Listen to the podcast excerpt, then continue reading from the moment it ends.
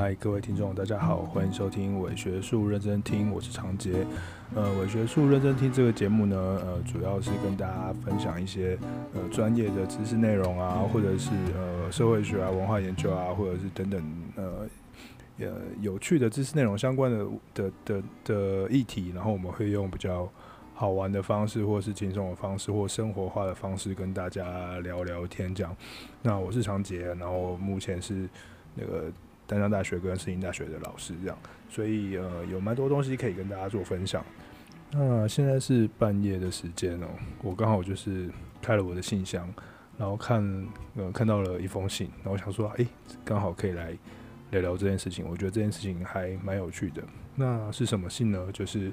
我我看到了一个我的这学期的呃期末意见。呃，教学意见调查表，对，啊，就是统计出来了，大家的分数，呃，统计出来了，呃，大家的期末考的成绩交出去之后呢，那大，呃，快要到暑假的开始的时候，就会那个大家的教学意见调查就会就会公布，就会寄到寄到老师的手上。那一定有很多人在想说，呃，教学意见到底有没有用处？这个调查到底需不需要填？然后填了要干嘛？然后到底它会对教学产生怎样的作用？呃，我们今天就来简单的谈一下这件事情。那其实，呃，现在的高等教育，呃，其实中学、高中也是啦，就是我们希望是以学习者为中心，所以呢，就是希望让，哦，不好意思，因为现在是一个 晚上的时间，所以我的房间刚好靠近窗户，那很容易就会有很多这种。杂讯出现，就旁边的车子的声音，这样，那请大家多担待。我们是一个以呃学习者为中心的这个教学理念，所以呃要如何让学习者变成一个学习的中心呢？那就会有很多的机制去运作。那其中一个就是教学评量或教学呃意见调查的这个这个这个实施的方式。呃，我以前是大学生的时候，我也有。做过这些意见调查，以前还是用纸本填填答，然后要画那个用带 B two 的铅笔去画一格一格这样。那现在大家的填答应该都是用上网填答，呃呃，两者各有好处啦。纸本填答其实有时候你真的看不出来说那个是谁填的。但是上网填，你可能还会有疑虑，说到底老师有没有可能知道是谁？因为现在都是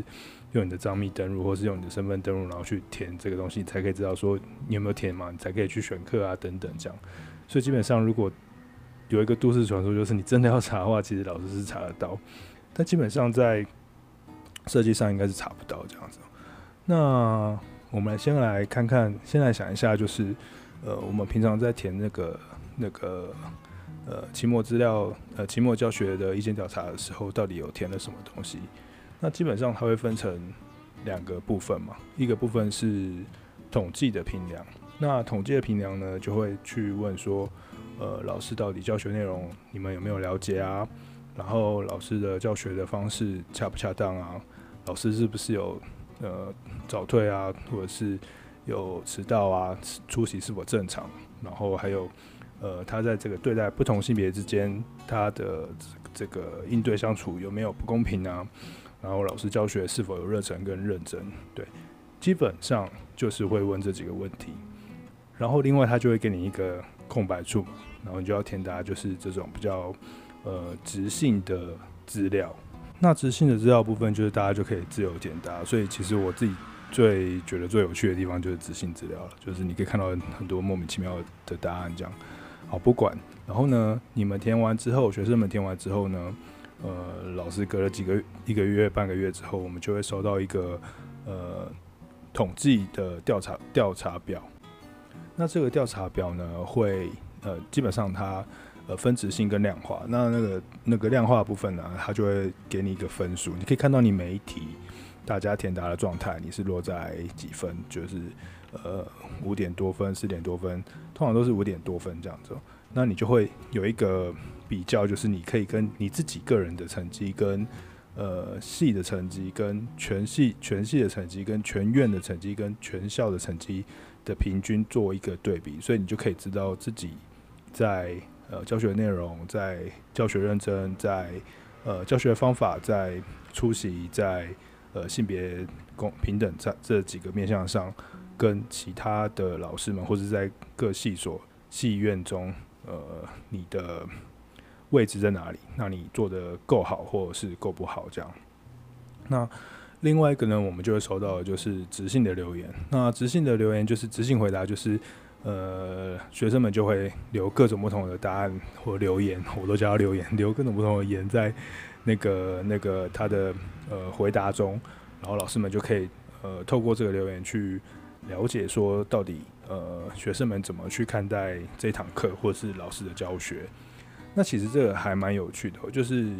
有时候你觉得那堂课你上了很好。可是，呃，最后得出来的分数可能还没有比院高，或者是还没有比 没有没有比系高很有可能。那没有比院高，就觉得哦，没有比院高，那就好像有点嗯，自己是教不是很好。可是你那那堂课明明回馈也不错，这样子。那那也有很多很多其他的可能性哦。也许呃呃，学生们对，因为他们对这堂课很有期待，所以他可能可能呃在分分数上给的比较严格，或是有很多学生。填的很高分，然后高分到他房贷被被排除掉啊，这个统计上可能比较不可能啊，但是搞不好也有这种可能性这样子。但是呃，对于老师们来说，其实呃分数上面的呈现，其实呃并不用太在意这样子。我们可能就是看看，了解一下自己大致上的位置在什么地方。那其实比较有趣的，或者是比较真正可以给给我们给到回馈的。比较会是在那个直性留言的部分，那这个质性留言部分当然就会有各种莫名其妙的回答。我最常收到的是，呃，老师很可爱，老师很壮，老师很帅。然后我的同学，我的其他的教授朋友们，他们有说过老师很漂亮，就各种巴结嘛。哦，还有一个呃，老师很香，对，很香什么意思啊？对，我不懂，老师很香，可能有用什么新的香水牌子。呃呃，这种。嗯，称赞称赞老师当然 OK 啦，因为他可能是给老师一个正向的回馈这样子。呃，不过就是可能老师看到也也来不及，因为其实并并没有办法在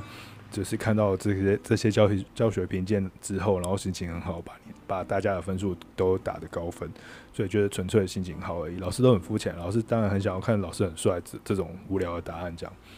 但是还是会有很多呃有趣的批评或者是有趣的反应，像为什么我要想要录这一集？因为我看到了两个我自己觉得蛮有趣的反应。第一个是呃有一个学生他认为说老师嗯对我啦，我我对性别错乱跟女性霸权很有兴趣，很支持这样。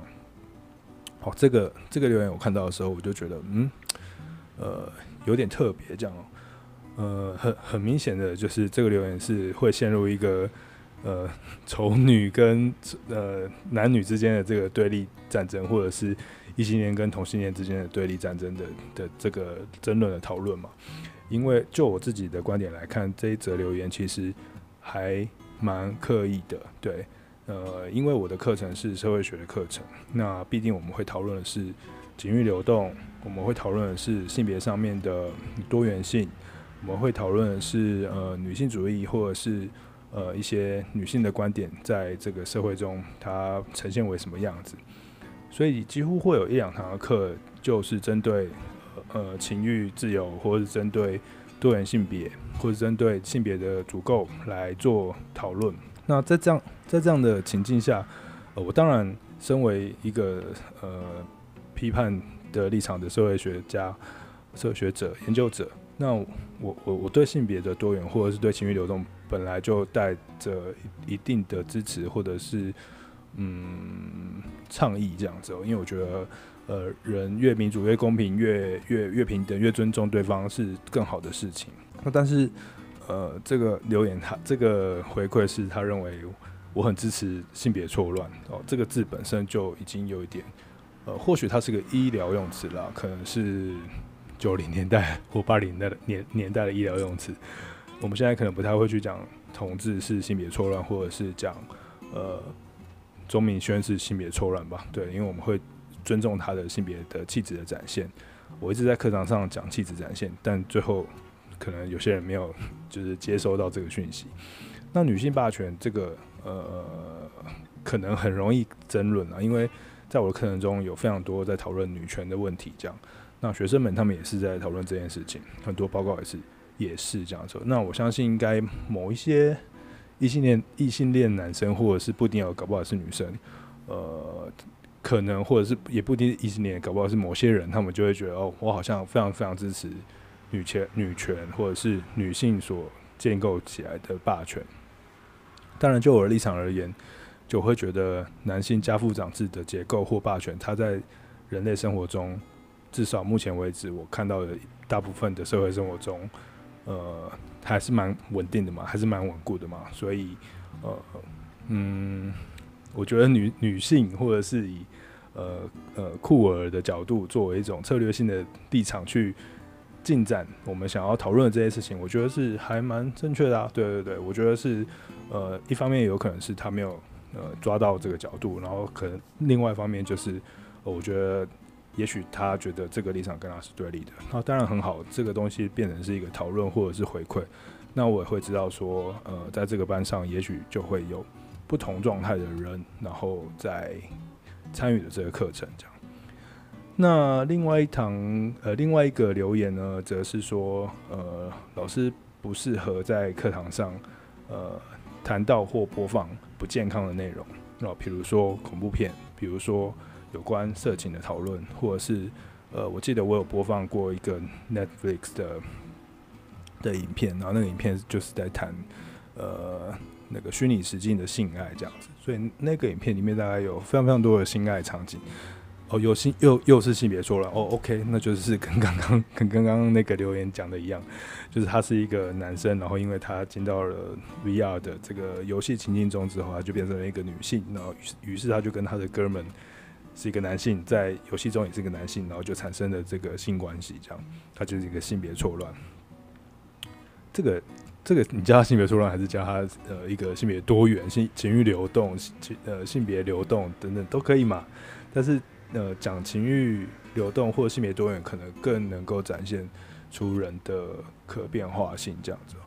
那回到不健康的内容这件事情上面，其实嗯我不知道，我常我在课程中，其实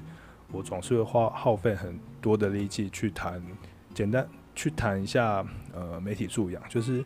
我们怎么去看待这些大众的的的内容？呃，不是因为它恐怖，不是因为它色情，不是因为它暴力，你就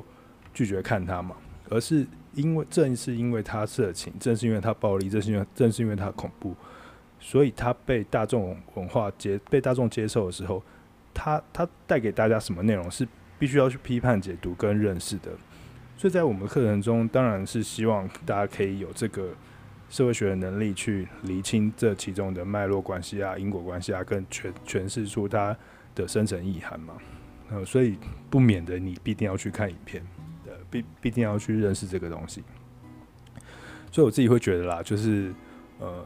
就是没上课嘛，对不对？就是你可能没有跟到脉络，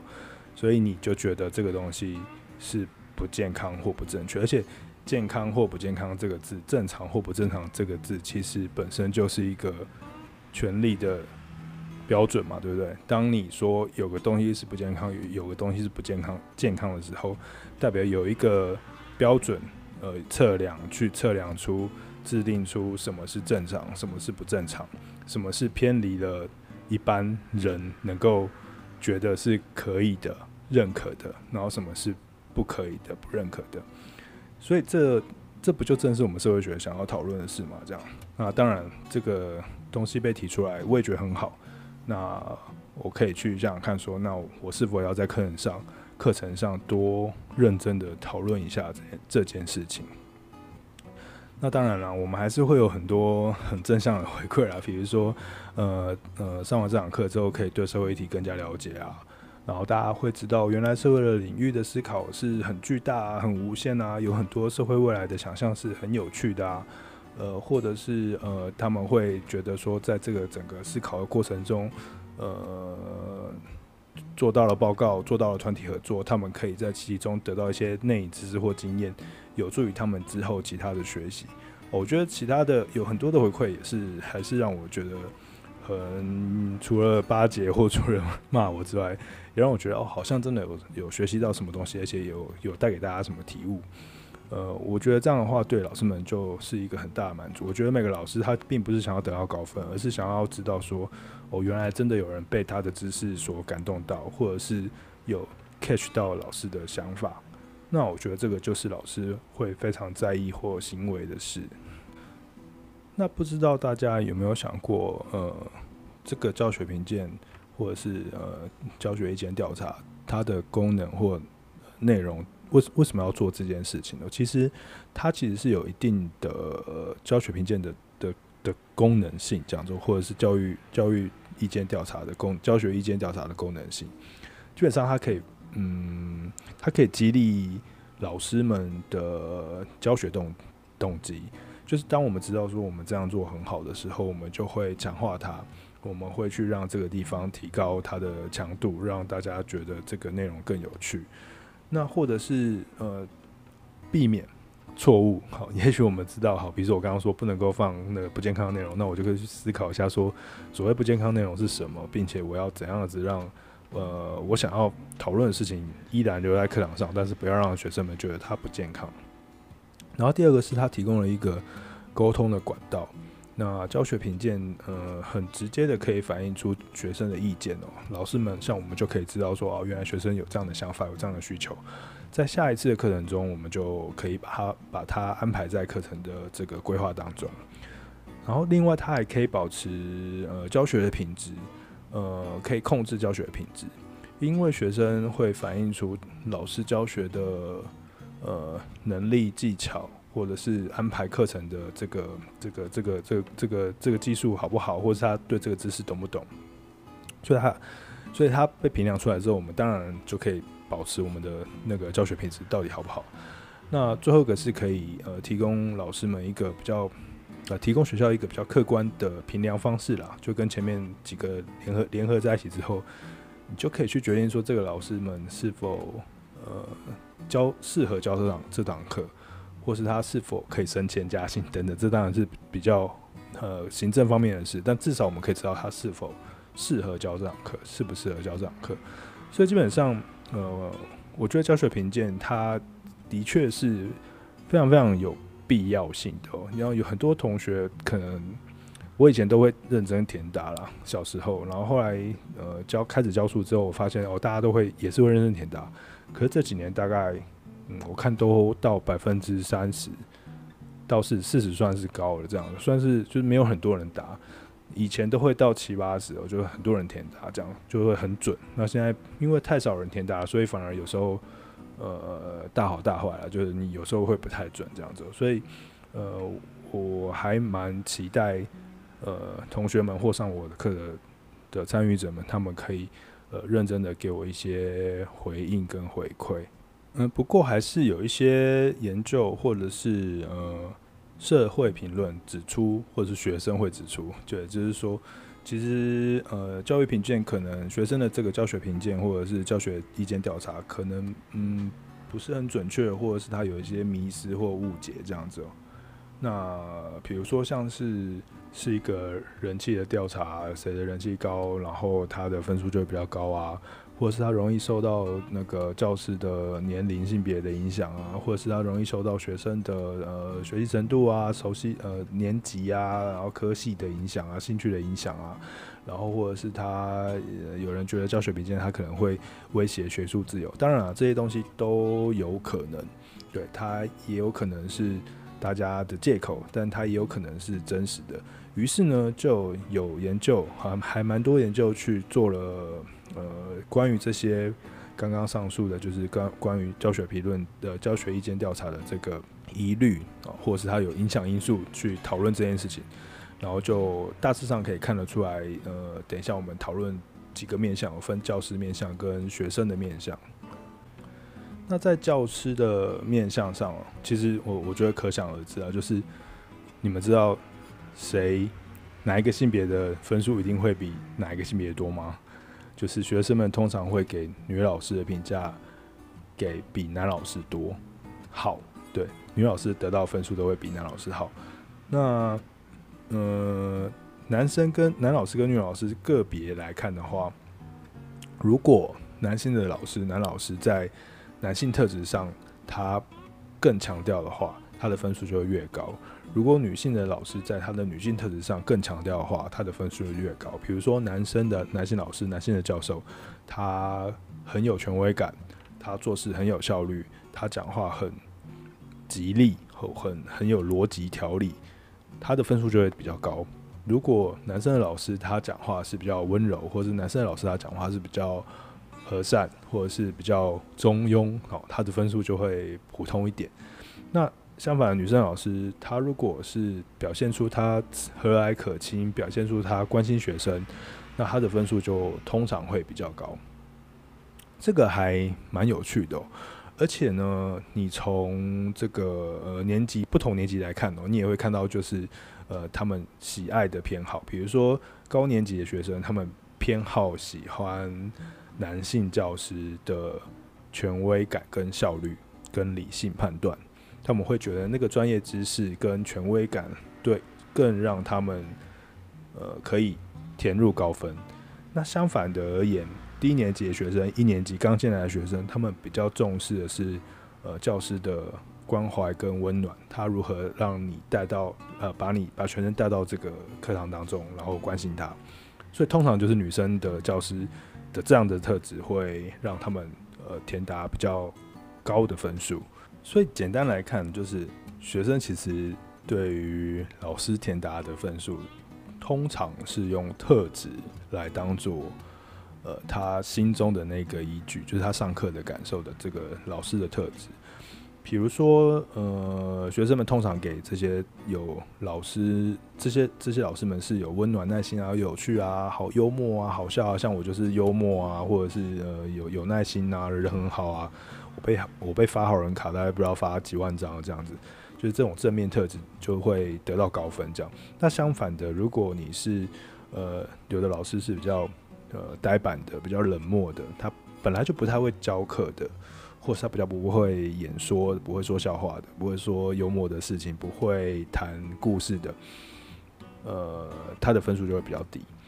呃，这个东西会牵扯到两件事，一个东西就是专业，一个东西就是语义。就是专业知识，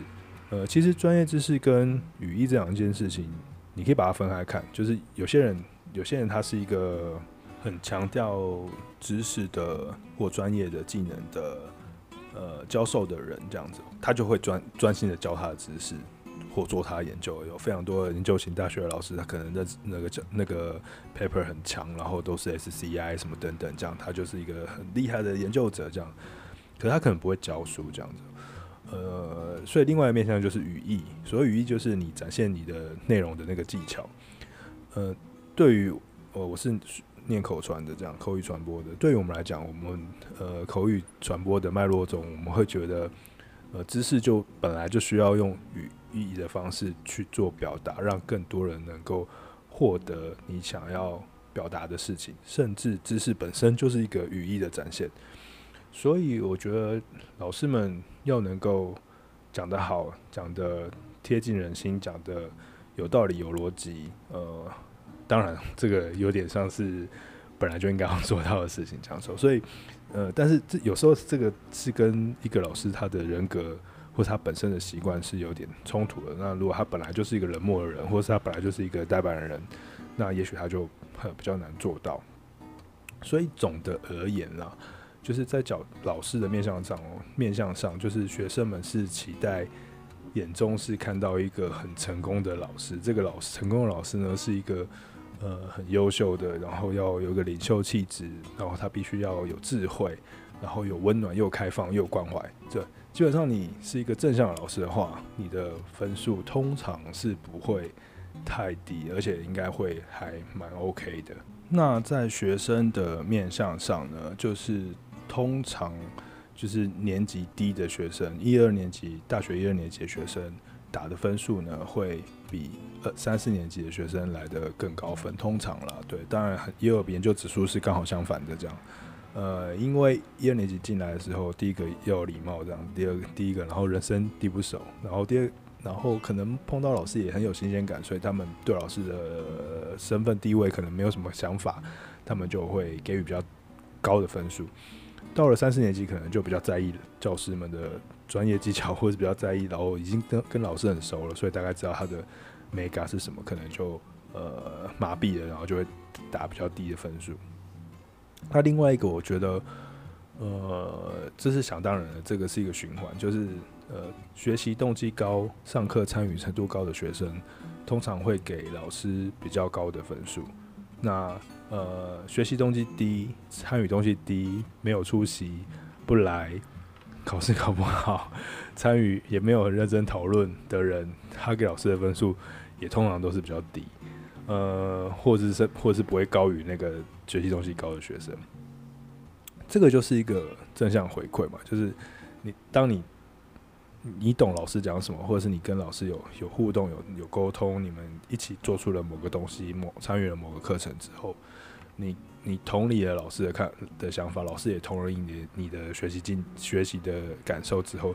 你们自然而然会形成一个很好的的的加成的作用。这样，那当然它也会呃反映在我们的教学的评量上面。这样，所以其实。我觉得啦，就是呃，无论是在老师面向或学生面向，呃，教师的特质啊，教学的热忱啊，或者是有没有逻辑条理，呃，还有学生对老师的影响，应该是决定就是呃这个教学评鉴的一个很重要左右的关键，尤其是教师的特质，就是呃低年级怎么看老师，高年级怎么看老师，男生怎么看老师，女生怎么看老师。而老师是什么男性、女性？啊，老师是怎样子的特质的人格？老师的讲话如何？他的风格如何？其实，呃，远远比较大于教学热忱，然后组织的条理，然后学习的总体的总总体的价值，呃，会比这些东西来得高很多。就是这简而言之，就是老师的个人特质比较重要了，就这样。对，所以。这样子来看，就就有时候就会觉得，那教学评鉴到底有没准不准，有没有有没有重要这样子哦？所以他就会出现一个情况，就是当老师为了要讨好学生，或者是当老师为了要嗯表现得更好，让课堂更舒服、更快乐、更学习更满足。老师们不知不觉，像我也，也许我也会不知不觉就把学生从学呃学习者变成消费者，从教学意见调查变成顾客消费者满意调查，这是一个不是很好的事情，这样子，因为我们会变成变成以依照就是这种消费者的消费导向的关系去。去看待两两者之间的的学生跟老师之间的这个关系，所以因为因为因为这个这个这个关系，所以我有时候就会认为说，其实不应该用分数，其实应该是就是直性的沟通，因为我觉得你表达意见或者是阐述你上课的感受，会来的用分数去看各个不同的评量。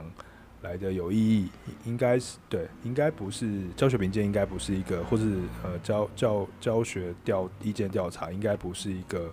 呃数字让你的商品让让你的知识商品化，它应该是一个沟通，让师生之间产生一个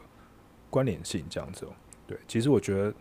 甚至我觉得那个关联性并不一定要匿名，而是应该更有一个开放的空间，在没有打分数的情况下让。老师们跟学生们能够做一个好的沟通，对，好的互相同理跟感受。当然，我讲的是一个非常理想的状态，他可能要耗费很多的时间，或者是耗费老师跟学生的力气。也许大家只是想要来这边上课，然后聊聊天，或者是学些东西就走，这样没有必要到这种天人合一的状态。但是如果真的想要达到一个很好的学习的感受的话，我觉得。能够把大家招在一起，然后能够呃有更全面的沟通，我觉得这个比那个打分数这件事情来得有意义多了啦。所以呢，呃，其实现在晚进哦，有些学校还是会叫教学评量，但很多学校就会叫教学意见调查，甚至有的是叫做教学回馈评量表。他的意思就是希望降低那个呃。把学生课题化，或是把知识物化的那个感受，让学生跟教师都可以更主动的去做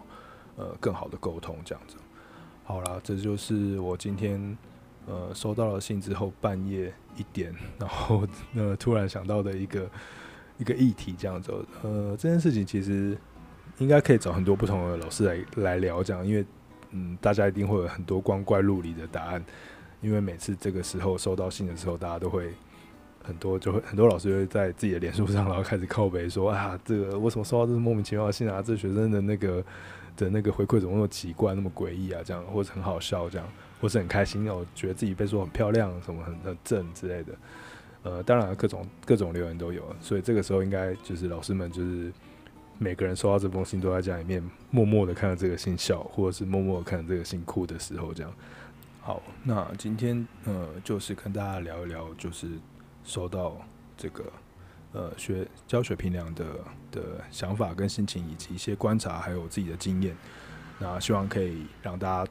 是学生的同学们，呃，可以知道说自己其实做了很重要的事情。这样，那如果你已经长大成人了，出社会，那你也可以回想一下以前发生什么事情，你有没有什么有趣的事情可以跟我们分享？这样也可以写在下面留言里面。这样，好，呃。我们今天简单的讨论、简单的聊天、分享、抱怨就到这边喽。那呃，下次再跟大家见面。那晚安，拜拜。